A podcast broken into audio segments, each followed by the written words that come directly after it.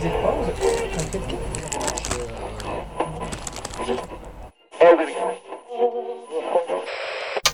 Радио «Честно».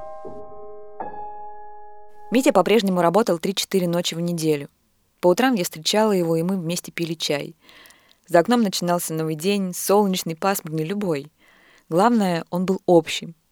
И это особенно чувствовалось в такие странные утра, когда Митя предвкушал сон, а я бодрствование. Мне нравилось вставать пораньше, чтобы вот так провести время с ним. В этом не было никакой необходимости. Митя не просил меня, часто он даже не мог говорить от усталости, и мы сидели молча. Потом Митя вставал и уходил в свою комнату, а я оставалась еще какое-то время смотрела сквозь воздух над его стулом. До конфликта наше молчание по утрам напоминало ласковую зверюшку. Когда же мы начали скрывать в нем разногласия, животное подросло и разозлилось. Я больше не вставала, чтобы помолчать с Митей. Однако все равно просыпалась рано, лежала и ждала, пока он отправится спать. С началом стажировки избегать Митю стало невозможно. В первый же день мы столкнулись в дверях. Он только пришел, я торопилась уйти. «Нам нужно поговорить, нам нужно поговорить», — думала я. «Нам нужно поговорить», — неожиданно сказал Митя. «Ты будешь дома вечером?» Я так растерялась, что выронила телефон. Митя поднял его и протянул мне. «Да», — ответила я. По гостевому пропуску попасть в эфирную зону было нельзя. Офис-менеджеру вменили в обязанность пропускать стажеров. Мне такие предосторожности показались излишними, но офис-менеджер была другого мнения. По ее словам, туда регулярно пытались прорваться всякие сумасшедшие. Когда она открыла мне дверь, я загадочно улыбнулась. Если бы эта девушка знала меня получше. За белой дверью полукругом выгибался коридор. По левую сторону находились кабинеты и студии, по правую глухая стена с одной единственной дверью в переговорную. На этот раз я не опоздала, и у меня было время на то, чтобы оглядеться. На входе висела доска со служебными объявлениями. Просили вовремя убирать свою еду из холодильника на кухне, раздавали музыкальные диски и пригласительные в кино — информировали об изменениях расположения папок с файлами во внутренней сети. Еще были какие-то инструкции, написанные скучно и мучительно. Их я читать не стала. Ко мне подошел Матвей. Ему все это не было в новинку, он уже работал на крупных московских радиостанциях. Матвей тепло улыбнулся, глядя на меня. Столько во мне было восторга и трепета. Мы все вместе зашли в переговорную. Наташа снова опаздывала. Все остальные уже собрались. Родной сидел в углу с важным видом и что-то записывал в блокнот. Мы решили не отвлекать его. Через минуту появился Евгений Онегин, а за ним Наташа, которую он строго погрозил пальцем. Собрание началось. Программный с нежным, совершенно некровожадным лицом заявил, что еженедельно будет прощаться с одним из нас. «Серьезно?» — уточнил родной, а то Евгений закатал рукава рубашки. Еще вопросы? Вопросов не было. Первым делом Онегин устроил нам экскурсию по эфирной зоне. Перед тем, как открыть первый кабинет, он попросил нас вести себя потише, все-таки люди работают. За дверью сидели звукорежиссеры. Когда мы зашли, они смотрели мультик, собравшись у одного из рабочих компьютеров. Наш программный сконфуженно покашлял и от комментариев воздержался. Далее мы заглянули в студию звукозаписи, где за пультом выседал мрачный мужчина. С экзистенциальной тоской на лице он ел банан. «Валидол, все в силе, да?» Евгений пожал ему руку. Мужчина кивнул. Онегин повернулся к нам. «Это Валентин.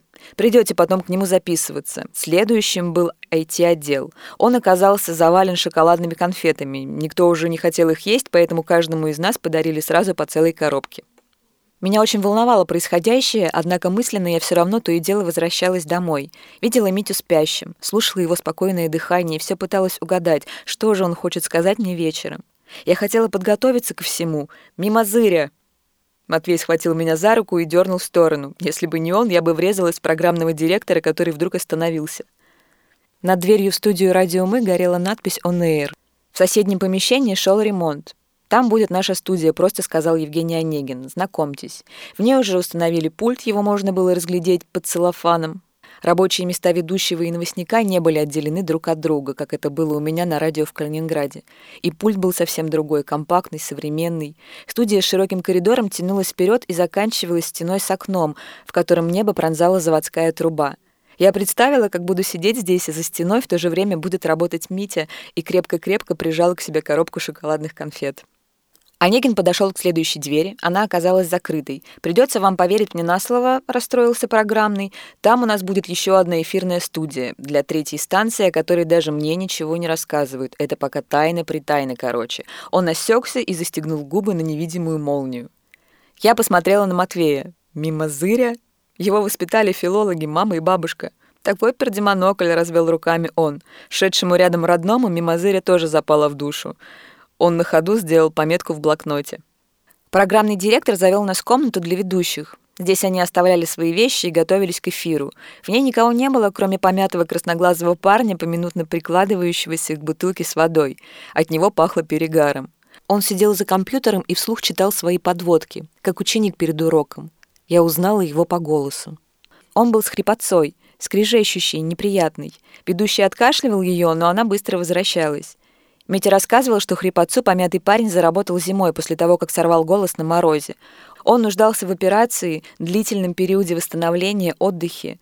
На все это требовались деньги, которых у него не было. Ведущий стрельнул у Онегина сигарету и по-отечески спросил, что за дети, хотя был не намного старше нас. Наш программный не без гордости заявил, что перед ним потенциально лучшие ведущие Москвы. Красноглазый парень расхохотался, после чего с чувством продекламировал. Уж сколько их упало в эту бездну. В службу информации мы заходить не стали. В открытую дверь была видна женщина, абсолютно круглыми глазами глядящая в компьютер. Вокруг нее металась корреспондентка с диктофоном. Чуть дальше у стены двое парней и девушка совсем недружно пытались поменять картридж у принтера. Слышался мат, крики. Им скоро в эфир. Не успевают. С теплом в голосе объяснил Евгений. «Вы морально готовьтесь. Нам тоже понадобятся новостники. Кто-то из вас пойдет работать в службу информации. Я совсем не хотела читать новости. Матвею было все равно. Меня удивила Наташа. Она призналась, что с удовольствием занималась бы новостями. Родной тут же сказал, что ее не возьмут. «Почему это?» — возмутилась Наташа. «Потому что ты будешь все время опаздывать», — ответил он, и все засмеялись. За следующей дверью мы обнаружили музыкальную редакцию, стеллажи вдоль стен, столы, подоконники. Все более или менее горизонтальное в ней было забито компакт-дисками. Даже на полу, как маленькие небоскребы, выстраивались стопки. Сотрудники за компьютерами сидели в наушниках. Над бескрайней тишиной лишь изредка проносились клацанье клавиатуры. Одна из девушек сняла наушники и вопросительно посмотрела на нас. Руководительница отдела представила ее Онегин. Глядя, как она смущенно подбирает слова, я перенеслась на несколько часов вперед, на свое место за столом на кухне, и тут же увидела Митю, сидящего напротив. Как мне ему сказать, что нам ни один стандартный сценарий не подходит? И правил для нас нет, мы их еще не придумали. Что он ответит? Программная дирекция представляла собой вытянутое помещение, разделенное на отсеки перегородками. Она была пуста — Евгений Онегин показал нам свой стол в самом конце у окна. Он предупредил, что в следующий раз будет ждать нас именно там, и игриво подмигнув добавил, что устроит для каждого из нас персональное свидание. Следующий кабинет принадлежал генеральному продюсеру. Наш программный тактично постучал, прежде чем открыть дверь. Несмотря на день, окна в этой маленькой комнате были закрыты плотными шторами. Продюсер, крупный мужчина, не смог бы разделить ее ни с кем. Он расположился за массивным столом, на котором горела старинная лампа. Точно такую же я привыкла видеть на иллюстрациях с дедушкой Лениным. Продюсер поднял на нас глаза, меня обожгло явно читающееся в них раздражение. Альберт Семенович представил продюсера Евгений. Мы поздоровались, Альберт Семенович промолчал. Поспешно закрыв дверь, Онегин продолжил. «Наш местный гений, людей не любит без повода не беспокоить». На этом экскурсия закончилась. Онегин отправил нас на запись к валидолу. Мы выстроились в очередь. Наташу заинтересовал Альберт Семенович, и она все гадала, есть ли у него девушка или нет. Родной не без ревности заметил, что генеральный продюсер похож на вампира. Это его белая кожа, черные волосы, полутьма вокруг вызывали у родного внутреннее бр. Наташа проигнорировала его слова. Она жалостью посмотрела в конец коридора. «Бедненький», — сказала Наташа, — «он же там один-одинешенек сидит целыми днями, и все на нем держится, на нем одном». Тем временем дверь в кабинет генерального продюсера открылась, и он вышел, двинувшись к ней, стремительный, хищный. Чтобы не упасть под натиском впечатлений, Наташа прислонилась к стене. «Ну точно, вампир», — шепнул мне родной. Альберт Семенович с сосредоточенным видом пролетел мимо. «Мама дорогая», Наташа помахала руками перед лицом, ей стало душно. Тестовый текст показался мне совсем простым. Я быстро записалась и поехала домой. Там меня ждал сюрприз. Митя купил бутылку вина и приготовил ужин. Что-либо делать он мне запретил. Сам наполнил мою тарелку, положил приборы, дал салфетку.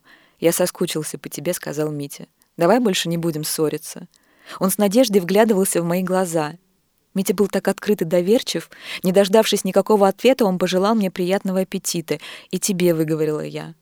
Приготовив для нас ужин, Митя хотел показать мне, что для него наши отношения важнее личных заморочек. Очевидно, он ждал, что я его поддержу и перестану видеть проблемы там, где ее нет. Собравшись с мыслями, я попросила у него прощения. Лицо Мити просветлело. Однако потом я четко дала понять, что договариваться все-таки придется. Тащить на себе большую часть домашних обязанностей я не намерена. Рука Мити, в которой он держал вилку, зависла в воздухе. Митя недовольно посмотрел на меня. Раздумывая над ответом, он разлил вино по чашкам. Бокалов у нас не было. Мы выпили. Мир потерял четкость, однозначность. Я закурила. «Ладно», — наконец сказал Митя. «Мы разделим обязанности поровну». Я тут же вскочила и обняла его. Он покраснел. Еще чашка вина и еще, и мы уже разговаривали обо всем, как раньше. Уж сколько их упало в эту бездну, процитировала я Цветаеву вслед за ведущим радио «Мы». Встреча с ним не выходила у меня из головы. Меня возмущал его цинизм и покровительственные нотки в голосе. Митя встал на защиту коллеги. Ведущие мы трудились в условиях множества ограничений. Никто из них не был собой в эфире, их ломали, им указывали. Выдерживали, конечно, не все. Выдерживать и было самым сложным. Бесследно это ни для кого не проходило. Я зачем-то похвасталась, что у нас на честно не будет формата никакого. Ведущие в эфире будут такими, как есть. Нет формата — это тоже формат, покачал головой Митя. Вот увидишь. Они еще возьмутся за вас, и ты поймешь этого парня. Форматы придумывал Альберт Семенович. Митя расхохотался, когда я рассказала, как на него отреагировала Наташа. Оказалось, чуть ли не все девушки холдинга были влюблены в Альберта Семеновича, однако, несмотря на столь разнообразное внимание, он ни с кем не встречался. Митя многозначительно улыбнулся. «Что?» — заинтересовалась я. «Ну-ка, говори, что ты знаешь». Вместо ответа он достал пирожное из холодильника. Я напряженно следила за ним из последних сил, запрещая себе смотреть на сладкое. Жалившись, Митя заявил, что, по слухам, Альберт Семенович гей. Заметив на моем лице недоверие, Митя снова расхохотался. Шутка. Не знаю я, почему он один, и добавил после паузы. «Вот ты почему одна?» Я как будто упала с большой высоты. У меня разом заболело все тело. Неужели он не понимает? Мне нужно было признаться но я не смогла.